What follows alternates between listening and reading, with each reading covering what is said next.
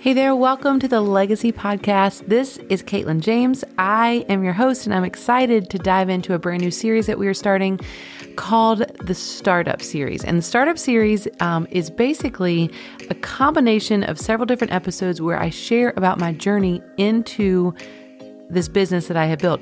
This business is not new. This business started in 2008, but there are a lot of new people around here. And so I want to make sure that I have a place where they can go and hear the full story because a lot of people want to know what does it look like to start a business like this? And what does it look like to be a photographer in 2022? What did it look like uh, back in the day? What does it look like now? and I'm going to share it all. I, don't know exactly um, how long or short these episodes will be, but I'm going to dive in first to the first part of the journey, which was the decision to be a photographer and the determination it took to start actually growing and creating this business from scratch. Okay, so I want to think about as a human being, we always have seasons coming and going in our lives where we have to make a decision whether or not to go for something. It could be a relationship. It could be just a conversation. It could be something as small as like asking someone to go out to dinner. And it could be as big as going to get an LLC set up and starting a business. Like there are so many different ways um, that you can find opportunities in your life to decide to go for something. But what makes us actually go for it, right? What makes that ultimate decision. Um, there is a quote in coaching. Uh, you guys know. If you don't know, you should know. We have done transformational relational coaching in our marriage for like five years now, but it is not just for relationships. It is, I think, a powerful way to allow yourself to think differently about life and it, and it impacts the way you show up in life. Um, it's awesome.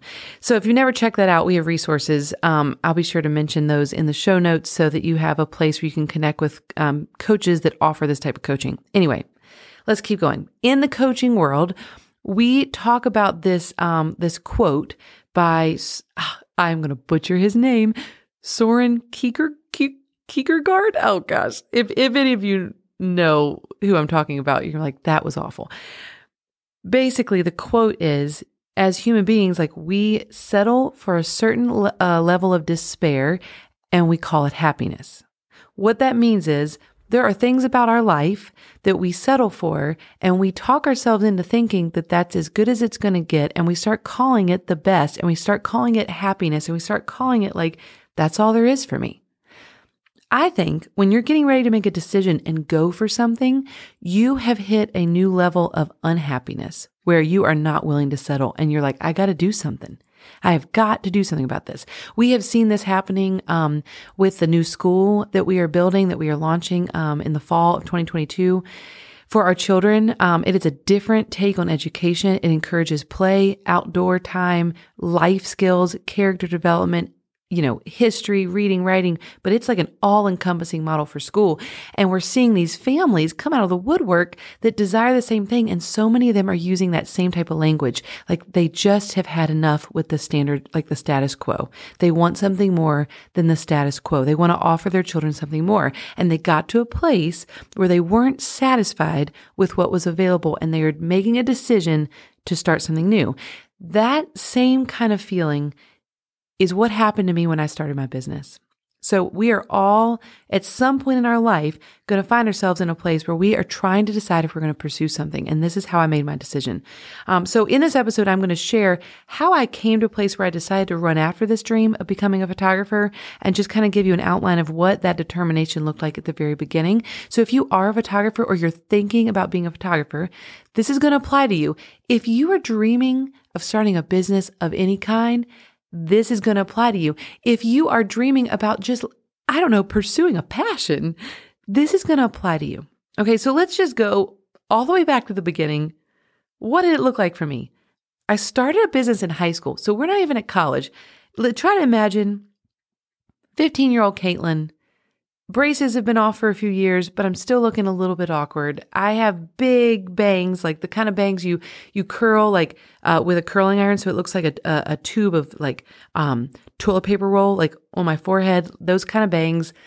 R- hair was super red. The freckles. That was that was me in high school, and I loved thinking about what I could create that people would buy. Like, I always thought about that. I don't know why, but I just always was thinking about, like, oh, I could sell these bracelets. I never did. I never sold bracelets, but I did start finding different ways to make money here or there. One of the first ways I made money is that I started a um, professional scrapbooking business where I would take people's photos. And when I say people, I mean one person. I had one client hired me to take a box of family photos and make a scrapbook.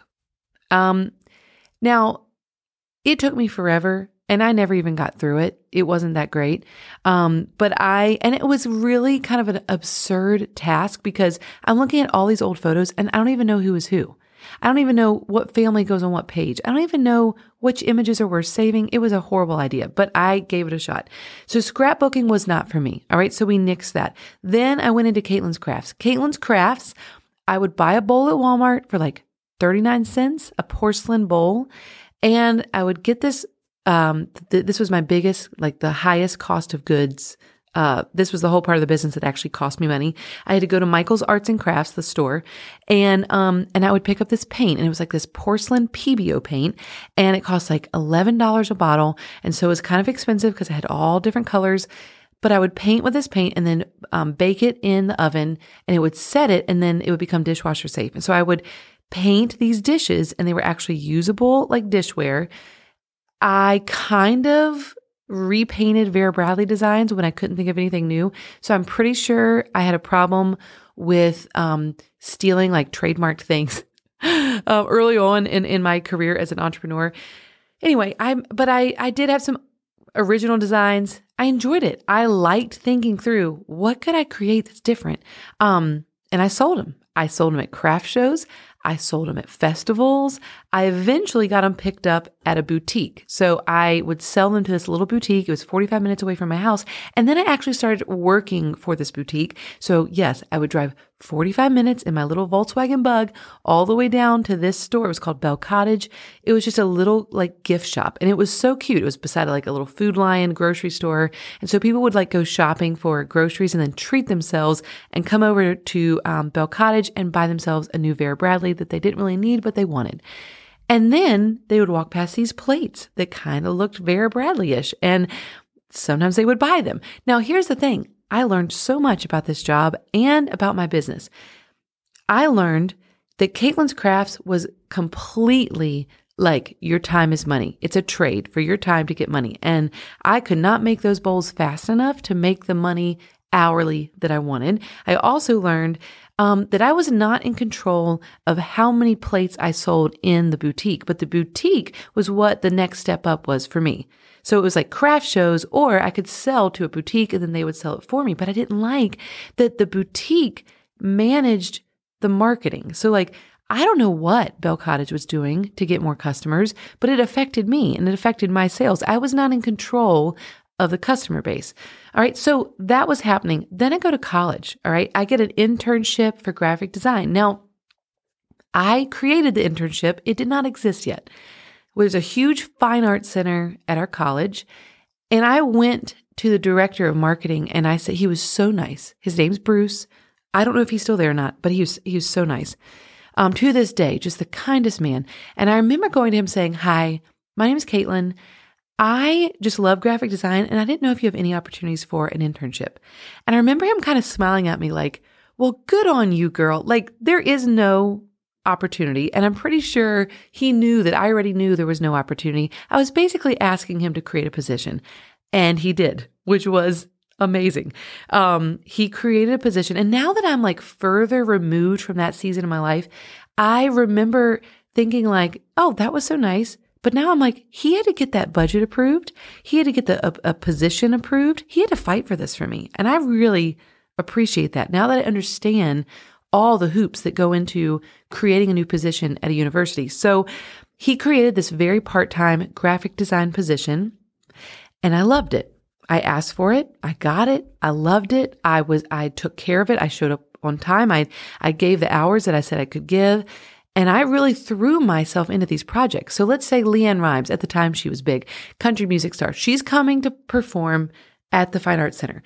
I would take her, her headshot and maybe a logo of her current album or the, the name of the show.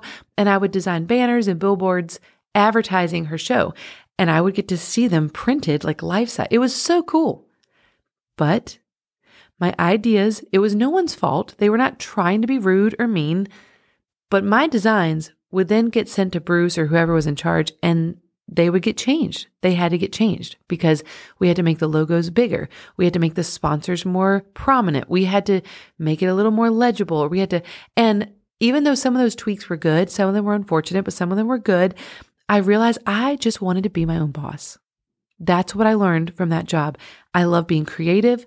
I love designing. I love creating. I don't love handing it over and then seeing it on the side of the interstate on a billboard and being like, that's mine. That's not what it looked like when I turned it in. So I didn't like that. So I learned so much from these experiences. And I'm telling you these experiences because these business experiences early on when I was super young, like before even 20 years old, they, they were building this dissatisfaction within me. Um, that sounds negative. What's another word? Um, they were building this awareness within me of what I wanted for my life and for my career and for how I spent my time and for how I spent my money and how I used my gifts. They they really set the stage. And and I think so much looking back, the gift that those jobs were. And I think a lot of people have these jobs. A lot of people have these um, opportunities to learn, but a lot of times they just view them as like this, oh gosh, this thing they got to show up and do. It's this job they hate. Instead of viewing the job they hate as a job that's teaching them what they don't want so they can move towards what they do want. So that's what I realized was the greatest gift of these two seasons. All right, so there was another season in college that piggybacked alongside with a graphic design position. Um, I had a friend in college who was photographing weddings. Her name was Jessica Smith. I loved her. She was a good friend, and she invited me to photograph a wedding with her. At the time, I had like a starter camera, and I'm like, oh, sure, yeah, definitely. And I needed experience. Um, I loved it. But I realized during second shooting that I wanted to be in charge. Again, it sounds like I am this crazy control freak. Maybe I am. I think my husband would say, sometimes you are, Caitlin. But I realize from all these different experiences in the business world, in using my gifts in different capacities, um, I was just showing myself what I needed. I needed to run my own business. I didn't want to work for someone else. I didn't even want to shoot for someone else, even though I had creative freedom. That was so good for me to understand that. So what all those things kind of push me towards um, this this place of being dissatisfied with all of my positions up until a certain point. And so I hit that certain point where I'm like, okay, what do I want to do? I'm going to go for this myself. All right, so let's backtrack and just recap. In high school, I had a, a craft business. In college, I had a graphic design um, internship. And then in college, I also started shooting with a friend. And all these things taught me what I wanted. Ultimately, I knew these were the things that were pushing me to go for it. So, what made me actually do it? It was the combination of paying attention to all these other experiences. So, the reason I actually dove in and started pursuing a photography business was one, it was pretty low risk. So, in the second episode of the series, I'm going to talk about the finances of starting a photography business and what I actually spent um, monetarily to start the business, what I needed, um, and and from the grand scheme of things, looking at overall business startup cost, it's low. It's relatively low in comparison to other businesses. Um, I was in school. That was another reason that I could do this. I was in school. And so the pressure was not, I need to pay a mortgage. I got to feed my kids. It was, the pressure is like, I'm trying to figure out what I'm going to do with my life. But at the time, honestly, I wasn't even thinking that. I was just trying to pursue something that I was passionate about. Um, about a year in to starting this business, that is the first time I thought to myself, maybe I could do this when I graduated. Like I didn't start this thinking that this would be my career. I started this because I started other things in the past. I started craft business for fun because it, it was fun for me. I started photography business because it was fun for me. And then things got real. Things got serious. It started to grow. I was super happy. I was hustling. I didn't even feel like I was hustling. Like something shifted. And so I'm going to take you down that journey in some other episodes. But um, let me break down a few other reasons, uh, reasons why I went for it. Um, I felt like there was a part of me that just felt like I can make this happen. I can be great at this. And I feel alive when I'm doing it. I feel excited about this when I'm doing it. And so I kept leaning into it. The more I did it, the more I loved it. The more I did it, the more I grew. The more that I, I did it, the more I practiced it, the more people were impressed by it, the more people booked me. It was like this, this really cool journey of the more I fell in love with something, it's like everyone else could sense that and they loved it for me too. And, and in some ways, it's a little addicting. Like, I'm just going to keep booking and growing and scaling and raising prices. All right, so why did I break all this down for you? Well, I think it's important to break down the catalyst that pushed me to actually do it because someone is listening to this and they don't know when's going to be the right time to take action and move. And I'm going to tell you right now, I was just thinking about this earlier today. Um, there are times in my life where I want the dear Lord to just send me a sign from heaven that says, go do this, do it this time. This is how you're going to do it. On your market set, go, Caitlin. And that is not how he works. There's so many seasons in my life where it took me stepping out. If you're waiting for that big sign in the sky to appear, I, you're going to be waiting a really long time. So my encouragement is sharing my experience that made me go for it, explaining the quote that I did earlier about um, that we settle for a certain level of despair and call it happiness. If you are starting to recognize what your level of despair is and that you have been um, kind of covering and washing over it and saying like, oh, it's fine. Like, this is fine. I'm happy with my job. Are you though? What is it costing you? Maybe that's a great question to end on and, and a great thing to ponder as you leave this episode. What is it costing you to continue to settle for your current reality, even though you know it is not a pure definition of happiness?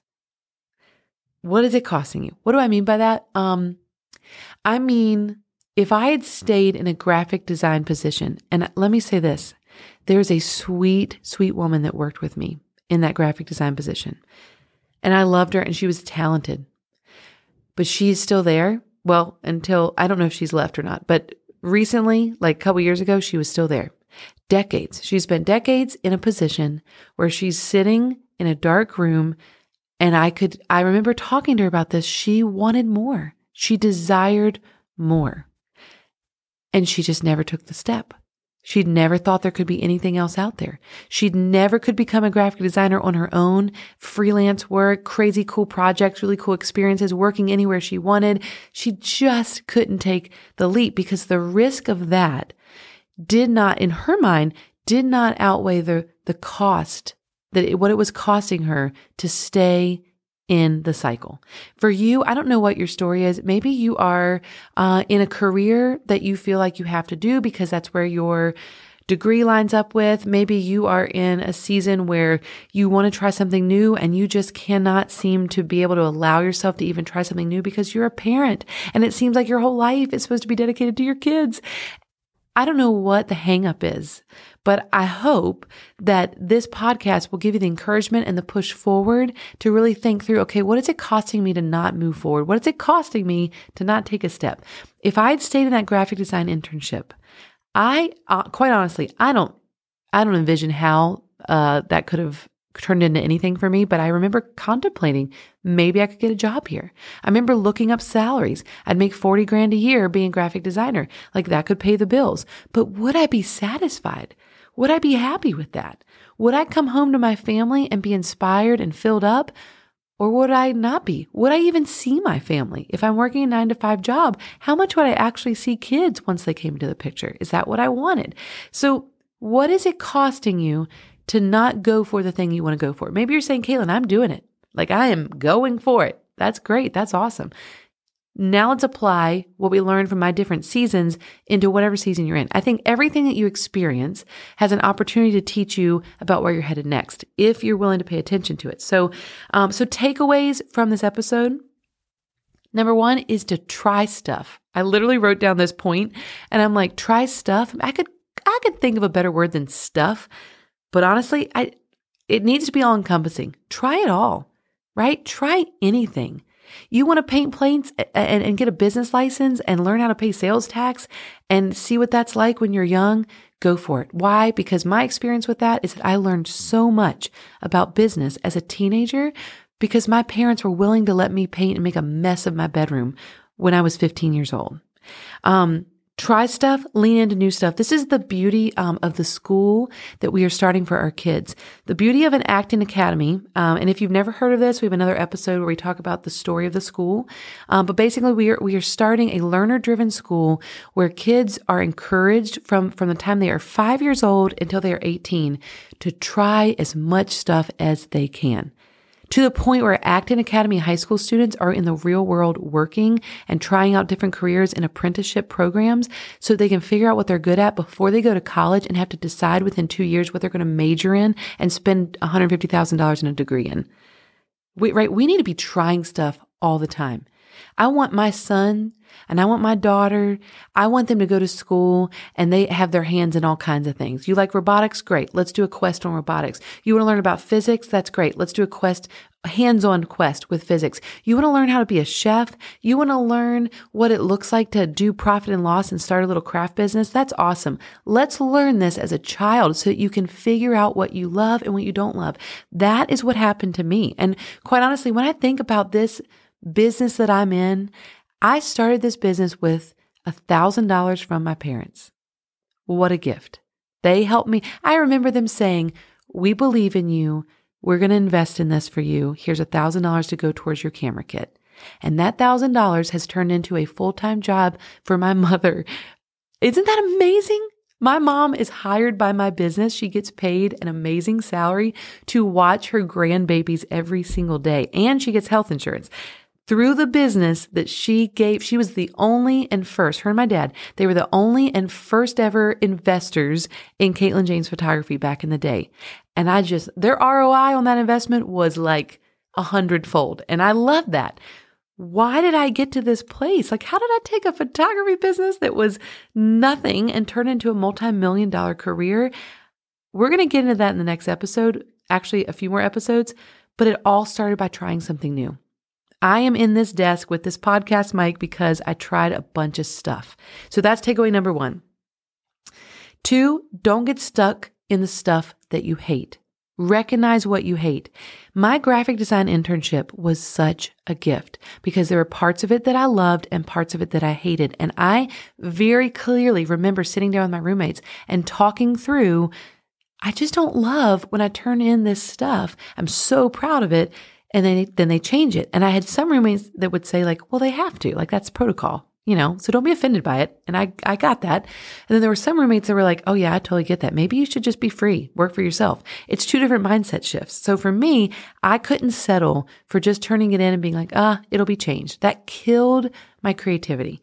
Some people can and some people do, and that's totally fine. But if it's if that's not you, then we got to decide what is this costing us and how can I move forward? Pay attention to the things that you do not like because it is defining where you're headed. All right, number three, another takeaway um, pay attention to why you're not enjoying something and let that guide you into other possibilities. So, if you don't like the work schedule of a nine to five job, that is something you're going to use to define what you're going to pursue next. Do you want to be a wedding photographer? Well, wedding photography means that you're going to give up your Saturdays. And if you want to make a decent living, you either have to scale to being luxury and and charge 6,000 to $10,000 a wedding, or you've got to give up a lot of Saturdays. And that might be fine for you because you're going to have freedom throughout the week. So those are things you have to think about. You learn from your current scenario.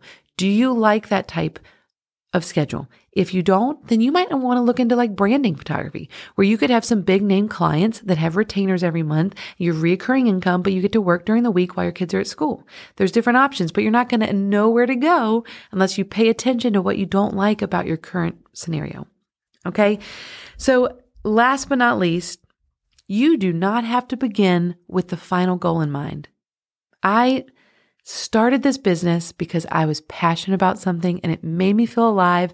And I was on this young, kind of naive pursuit of what I was supposed to do with my life. And I think I was so blessed that I had all those trial and error moments and experiences before I ever even got to college. And then I continued that in college. I feel like I landed what I loved earlier because I took risks that no one else was taking if if I could leave you with anything in this episode, it would be that to keep trying stuff out and paying attention to how you show up in it and what you love and what you don't. I never thought that this would turn into what it what it is now. And I will be completely honest with you. I think some people think that I am this big visionary and that I have this like huge plan and it just always keeps unraveling like one product, one release at a time. And that's not true. It's not. It's not true at all. I do not have a 5-year plan for KJP. I wish I did, but I don't, and I never have. So let this be freeing for you. Those of you that cannot wrap your mind around what your life is going to look like as a business owner, even a year from now, that's okay. Start doing stuff. Start moving. Take the step, purchase the starter camera, get information and education that will help you grow, and dive in.